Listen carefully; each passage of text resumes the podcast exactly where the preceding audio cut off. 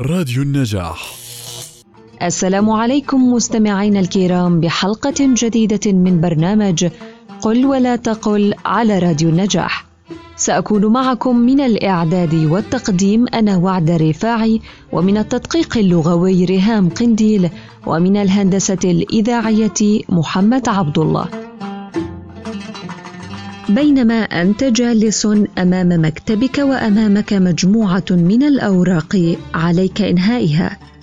وفي الجانب الآخر مجموعة أخرى من الملفات يتطلب منك كتابة تقرير مفصل عن كل ما تحتويه يأتي المدير مبتسما برفقة الموظف الجديد في الشركة ليعرفه على زملائه فتنظر إليه متفحصا مستغربا. وكأنك تعرفه من قبل.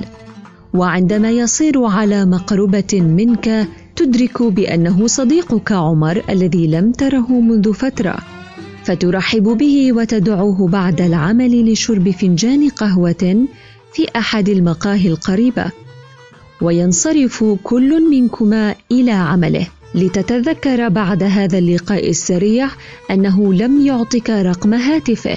فتسرع إليه لتأخذه منه قبل أن يبتعد. لنتوقف قليلا. يقولون خطا رقم الهاتف بفتح القاف والصواب أن يقولوا رقم الهاتف بسكون القاف.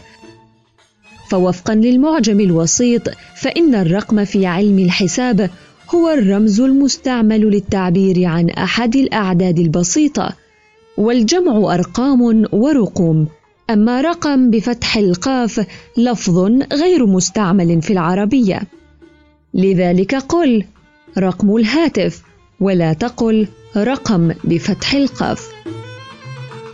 إلى هنا نكون قد وصلنا إلى ختام هذه الحلقة. كونوا بخير وانتظروا الحلقة الجديدة عبر أثير راديو النجاح. كن مع العربية وصحح نطقك بها. ببرنامج قل ولا تخل مع وعد الرفاعي على راديو النجاح.